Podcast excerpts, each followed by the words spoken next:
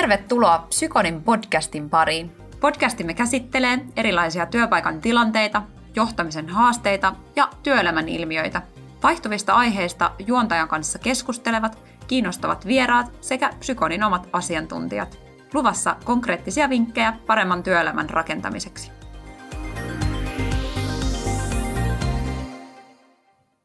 Parhaimmillaan johtoryhmässä valitsee avoin, keskusteleva ja innovoiva tekemisen meininki. Silti ongelmaksi saattaa muodostua se, että johtoryhmän jakama nyky- ja tulevaisuuskuva ei välity muualle organisaatioon. Mitä asialle voisi tehdä? Entä mitkä asiat korostuvat johtoryhmätyön onnistumisessa? Tänään keskustellaan johtoryhmätyöskentelystä ja eritoten johtoryhmän toiminnasta organisaation muutostilanteessa, kuten esimerkiksi fuusiossa. Keskustelemassa tänään kanssani kaksi alan asiantuntijaa. Tervetuloa liikenne- ja viestintävirasto Traficomin pääjohtaja Kirsi Karlamaa. Hei ja kiitos kutsusta. Hienoa, kun olet täällä. Sekä meiltä Psykonilta johtava konsultti, organisaatiokehittäjä ja johtajuustutkija Anna-Stiina Mäki. Mukava nähdä myös sua. Kiitos, kiva olla täällä. Kiva, kun olet. Kirsi, sulla on hyvin ajankohtaistakin kokemusta johtoryhmätyöstä Fuusiossa. Kyllä, tässähän on kyseessä kolmesta virastosta muodostunut uusi kokonaisuus. Ja todellakin fuusiotilanne haastaa sekä johtoryhmää että henkilöstöä. Ja sen lisäksi minulla on kokemusta 17 vuoden ajalta valtiohallinnon johtamisesta. Eli olen tässä tänään ikään kuin asiantuntijajohtajan kokemusjohtajana. Tosi mielenkiintoista. Mahtavaa päästä kuulemaan näitä sun käytännön kokemuksia nimenomaan. Niin niitä niin kuin onnistumisia kuin toisaalta myös niitä haasteita, joita olette kohdanneet. Anna-Stiina, sulla on hyvin monipuolinen kokemus yritys- ja julkisorganisaatioiden johtamisen parissa. Miksi tämä aihe puhututtaa sua? Joo, kuten Kirsiä, niin mullakin on hyvin su- lämmin suhde tähän aiheeseen ja, ja liittyy kyllä ihan tämmöisistä niin kehittäjänä huomioista, kun olen eri johtoryhmien kanssa työtä tehnyt ja, ja eri organisaatioiden kanssa, että miten se hyvinkin niin kuin toimiva johtoryhmän dynamiikka voi olla, että se ei välity sinne muualle organisaatioon halutulla tavalla. Ja sitten tietysti tämä liittyy myös kulttuuriin, organisaatiokulttuuriin, jota, joka kanssa tietysti myös paljon, paljon tutkimus- ja kehittämishommia on tehty. Joo, tosi kiinnostavaa. Tullaankin keskustelemaan tänään myös organisaatiokulttuurista ja johtoryhmän roolista siinä. Mutta hei, olisi ensi alkuun kiinnostava nyt teiltä konkareilta kuulla, että mistä teidän mielestä tunnistaa toimivan johtoryhmän? Minusta ihan ensiarvoisen tärkeää on, on luottamus. Se tarkoittaa osaamisluottamusta, että luottaa siihen, että johtoryhmä osaa tehtävänsä. Ja myöskin se niin asenneluottamus, että tehdään yhteisiä asioita, pidetään sovitusta kiinni ja toimitaan niin sovitulla tavalla – ja sitä, että johtoryhmän vetäjänä ei tarvitse tarkkailla tai ihmetellä, että toimivatko kaikki tällä tavoin. Ja varsinkin fuusiotilanteessa, niin itse asiassa johtoryhmän vetäjällä ei ole muuta mahdollisuutta kuin luottaa, luottaa siihen johtoryhmänsä, koska muutenhan ei tekemistä tulisi juuri mitään. Että nostaisi sen ihan, ihan ykkösasiaksi.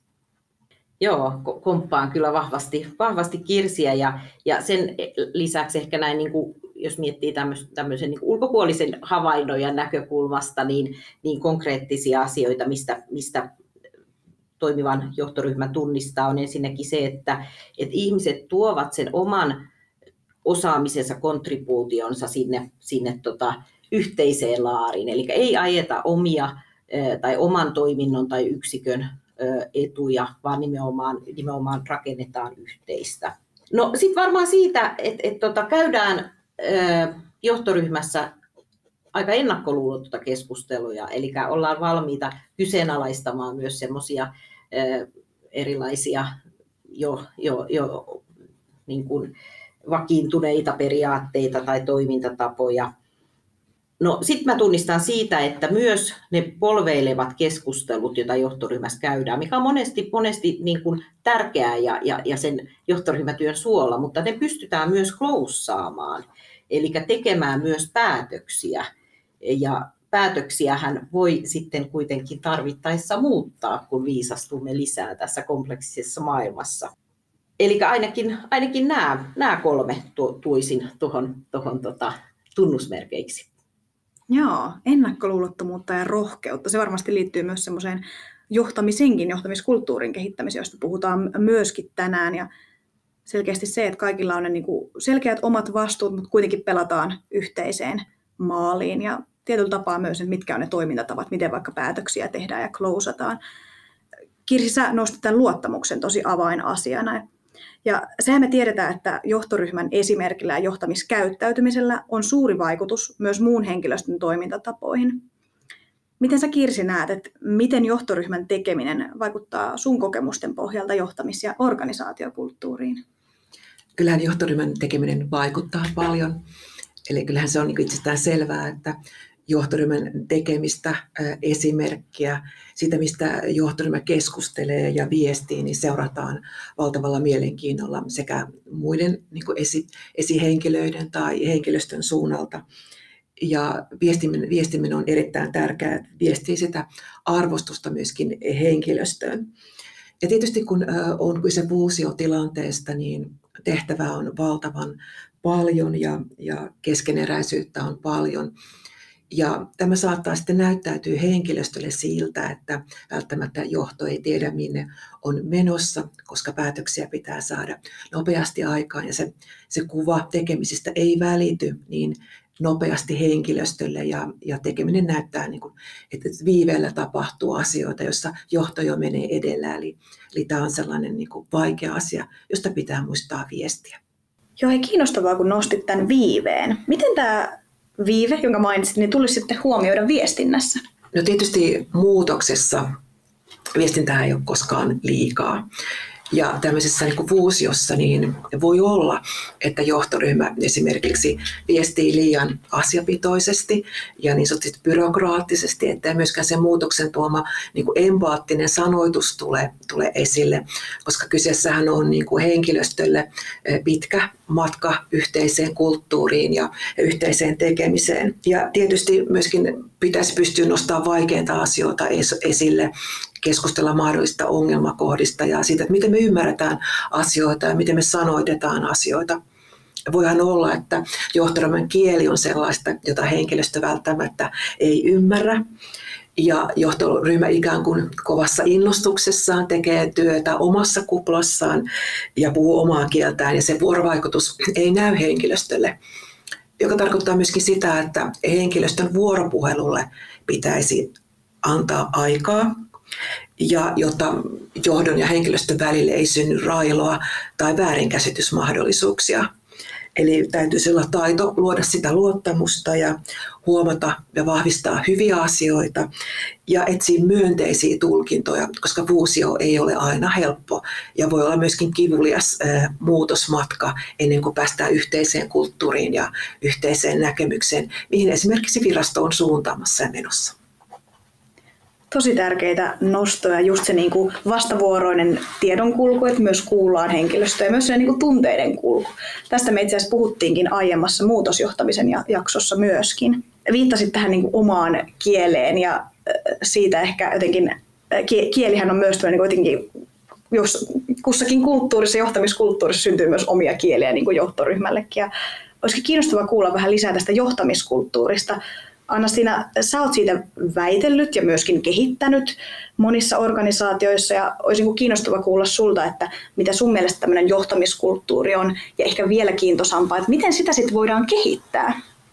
Joo, mä oon tota, määritellyt johtajuuskulttuurin siten, että se on tämmöisten niin kuin, niiden organisaatiotoimijoiden erilaisten toiveiden ja tulkintojen ja tekojen tämmöinen itse aika, niin kuin, aika niin kuin jännitteinen vyyhti. Ja, ja, ja, tota, ja ö, siinä yhdistyy tavallaan se, että, että miten, mihin me halutaan mennä organisaationa ja millä keinoin sinne päästään. Ja, ja tavallaan se, se niin kuin mielestäni on oleellista, että pystytään tekemään niin kuin näkyväksi ne, ne tota, että saadaan näkyväksi se, että, että, että mikä on se yhteinen tilannekuva, koska lähtökohtaisestihan se niin kuin, niitä toiveita ja tulkintoja ja, ja, ja tota, niin kuin näkemyksiä on valtava määrä. Ja, ja kun Kirsi puhui tuosta ikään kuin siitä niin kuin yhteisestä kulttuurista, niin ainahan se, niin kuin, vaikka haetaan sitä yhteistä kuvaa, niin kyllähän me siitä huolimatta on, on erilaisia näkemyksiä. Asiat näyttää erilaiselta, miltä, miltä tota perspektiiviltä niitä katsoo. Et se on aika niin luonnollinen osa tätä. Mutta mä ajattelen, että se johtamiskulttuuri ei ole siis vain johtajien tai esihenkilöiden juttu, vaan, vaan kyllä se itse asiassa varsinkin niin kuin asiantuntijaorganisaatiossa, niin onhan se niin kuin kaikkien juttu. Kaikki me osallistutaan sen rakentamiseen joko passiivisesti tai sitten tietoisesti aktiivisesti. Kyselit myös tuosta kehittämisestä, että no miten sitä voidaan sitten kehittää.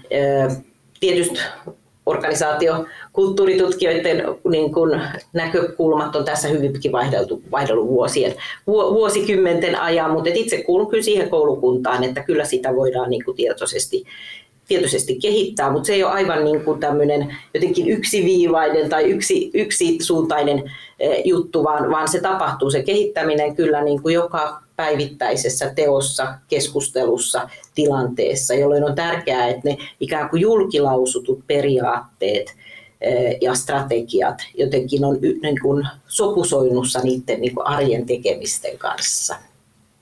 Kuulostaa Anastina todella hyvältä jos mä jakaisin vähän omia kokemuksia, että erityisesti meillä niin eri kulttuuritaustat Fuusiossa ovat olleet ehkä tärkein asia ja Fuusion niin alkuvaiheessa lähdimmekin tämmöistä yhteistä rytmiä hakemaan, jossa me haluttiin tunnistaa, että keitä me olemme, mistä me tulemme, mitkä ovat meidän taustat, mitä tehtäviä me teemme ja jaamme siitä tietoa, että mitä meidän eri osissa virastossa tehdään ja tapahtuu. Ja sanoisinkin, että kaikissa vuosioissa tämä kulttuurikysymys on ehdottomasti tärkein. Että et tavallaan, että näin jälkikäteen ajatellen, niin se sitten ottaa vielä vahvemmin esille, että miten henkilöt tuntevat tulemassa arvostetuksi, että heitä myöskin tässä uudessa yhteisössä arvostetaan, heidän asiantuntemusta ja heillä on niin vahvat mielipiteet, jotka tulee kuulluksi ja miten tehdään tämä kuultu näkyväksi, niin tämä on äärimmäisen tärkeää. Joo, kyllä. Ja, ja, ja niin kuin, jos miettii sitä, kun Kirsi sanoit, että, että, että vielä jotenkin oli, vielä olisi voinut sen ottaa paremmin huomioon, niin, niin onhan se niin kuin, mä ajattelen, että on tärkeää tunnistaa niitä niin kuin nykykulttuuria, että mikä meillä on ominaista jotenkin meidän nykyisessä kulttuurissa, ja sitten pohtia yhdessä sitä, että mitä, mikä on sitten se tavoiteltava kulttuuri. Ja ehkä niitä semmoisia, niin kuin, kun, kun sitä kulttuuria halutaan tietoisesti kehittää johonkin suuntaan, niin ehkä semmoisia hyviä niin kuin jotenkin niin kuin tarkasteltavia asioita on, on, on ensinnäkin se, että käydäänkö riittävästi tätä, tätä niin kuin, niin kuin keskustelua esimerkiksi johtamiseen liittyvistä odotuksista. Mitä sä tarvitset minulta eh, esimerkiksi johto, onnistu, onnistuakseesi? No entä eh, onko arjessa riittävästi niitä niin paikkoja, joita, joissa niin osallisuutta voimme kokea? Kahdenvälisesti tai, tai sitten ryhmissä. Ja sitten ihan tämmöisiä niin kuin ehkä aika konkreettisia, mitkä varmaan myös niin kuin fuusiotilanteessa korostuu, että et onko niin tavoitteet ja pelisäännöt riittävän kirkkaat, toisaalta onko päätöksenteko niin kuin riittävän selkeää, tavallaan myös ne vaikuttamisen paikat, missä vaiheessa minulla on mahdollisuus vaikuttaa asioihin, missä vaiheessa ne, ne tietyt asiat on klossattu tuon voisin Anna-Stina kommentoida, että, että me nähtiin tämä kulttuuri todella tärkeänä ja, ja itse asiassa me, me kysyttiin omalta henkilöstöltä, että mitkä ovat meidän arvomme ja henkilöstö valitsi meidän viraston arvot ja lähdimme viemään arvoja käytäntöön, että mitä nämä arvot meille tarkoittavat käytännön tekoina. Ja se oli ainakin ensimmäinen askel siihen, että me ymmärretään, että miten me toimitaan, miten me niin kuin arvostamme, kuunnellaan toisiamme ja miten vaikka tietoa jaataan tai miten johtoryhmä toimii ja mitkä ovat jokaisen roolit ja, ja tavallaan ne eh, tehtävät.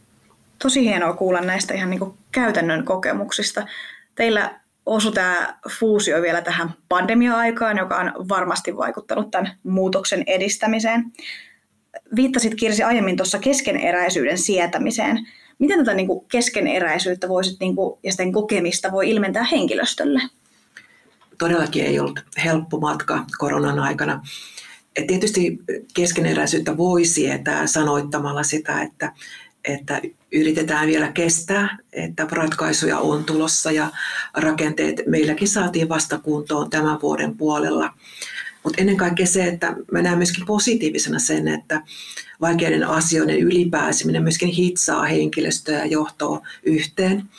Ja täytyy myöntää, että onhan korona-aikana ollut valtavan vaikeaa esimerkiksi sen henkilöstön tunneilmaston johtaminen ja tavallaan se niin kuin henkilökohtainen niin kuin kohtaaminen ja vuoropuhelu. Eli moni, moni eri tavoin on ollut haastavaa niin kuin koronan takia tässä fuusiossa. Ja tietysti sitten sitä parantaa niin kuin rakenteet, toimintamallit, roolit ja päätöksentekokyky. Hienosti kiteytetty ja sieltä selkeästi vahvasti tulee tuo tunneilmaston johtaminen. Anna-Stiina, sen lisäksi, että sä oot tutkinut ja kehittänyt johtamista, niin sä oot myös itse toiminut meillä Psykonissa johtoryhmässä. Miten sä näet, mihin asioihin johtoryhmän kannattaa keskittyä niin kuin yleisestikin muutostilanteissa? Tietysti voidaan ajatella, että muutostilanne on koko ajan päällä, mutta totta kai siitä arjesta erottuu sitten tämmöisiä, tämmöisiä merkittävämpiä muutoksia. Kyllä mä ajattelen, että vaikka muutos on niin kuin tietyllä tavalla tuskasaa, niin samalla se on kyllä aina niin kuin mahdollisuus ja ehkä myös kulttuurin näkökulmasta mahdollisuus, koska semmoisessa tilanteessa, joilla tavallaan niillä vanhoilla sapluunoilla ja toimintatapoilla ei vaan voi jatkaa, niin kyllähän me ihmiset ollaan jotenkin niin kuin astetta avoimimpia niin kuin muuttamaan ajattelutapaamme ja toimintamme. No jos miettii tämmöisiä tilanteita, joissa johtoryhmän, niin kuin vaikka näitä, näitä organisaatiofuusiotilanteita, niin silloinhan myös yleensä, yleensä niin kuin teilläkin Kirsi, niin, niin myös johtoryhmä kokoonpano muuttuu, jolloin on tietysti niin kuin se, se semmoinen niin kuin varmistaa se avoin keskustelu sen johtoryhmän sisällä.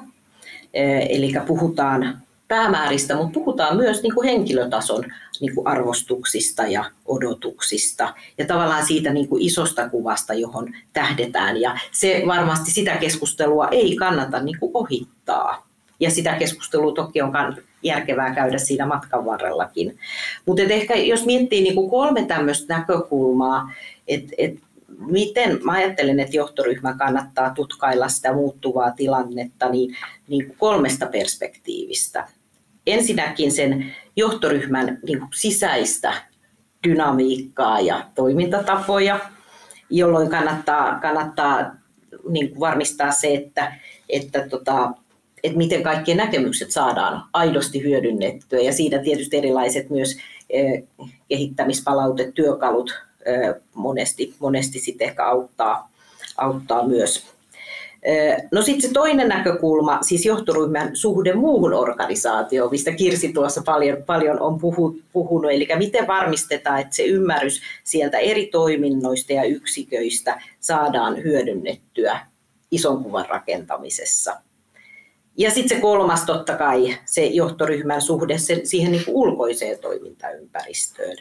Mitä, mitä tota, miten osataan niin kuin yhdessä jotenkin lukea sitä tulevaa ja nähdä niitä skenaarioita ja reagoida riittävän ajoissa ja ennakoivasti.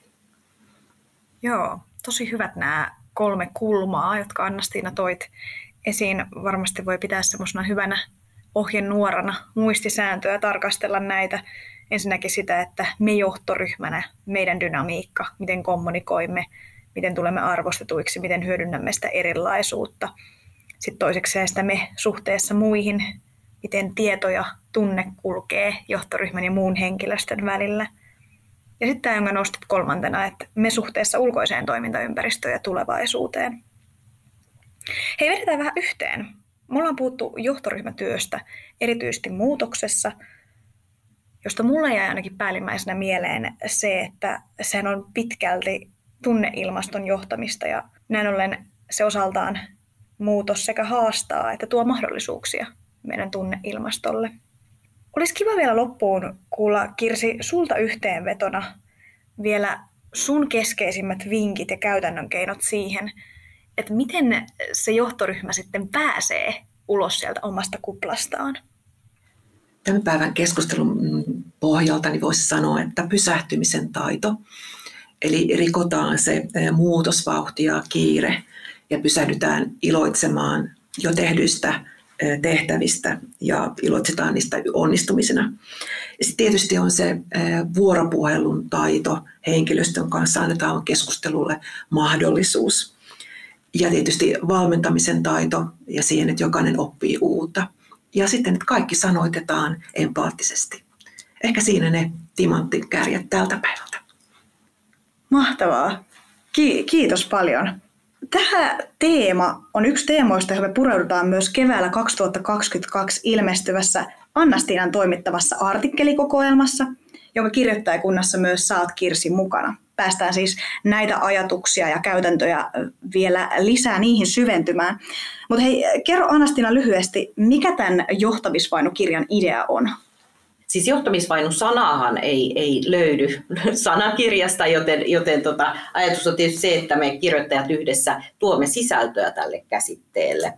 Ja, ja, ja koska johtajuus, ainakin mun näkemyksen mukaan, tapahtuu yhteisvaikutuksena sen henkilön itsensä, sen yhteisön ja sen toimintaympäristön kanssa, niin me halutaan kolmelta, oikeastaan tästä tulee myös kirjan rakenne, eli, eli, eli vainua itseen, vainua yhteisöön ja vainua toimintaympäristöön ja tulevaisuuteen. Eli, eli näihin, näihin kolmeen näkökulmaan eh, haetaan viisautta ja, ja sekä tutkimuksellista kokemusperustaista tietoa että sitten eh, käytännön vinkkejä johtajille ja, ja, ja kehittäjille tähän oman organisaationsa johtamis, parempaan vainuun organisaationsa ja itseensä. Mm. Ja, ja tosiaan sen verran ehkä vielä kirjoittajakunnassa, että, että tota, ansioituneita johtajia, työelämätutkijoita ja työelämäkehittäjiä, 15, 15 kiintoisaa artikkelia. No niin, sitä innolla odottaen siis. Hei, suuret kiitokset hyvin käytännönläheisestä antoisesta keskustelusta teille kummallekin, Kirsi ja Annastiina. Kiitoksia. Kiitos.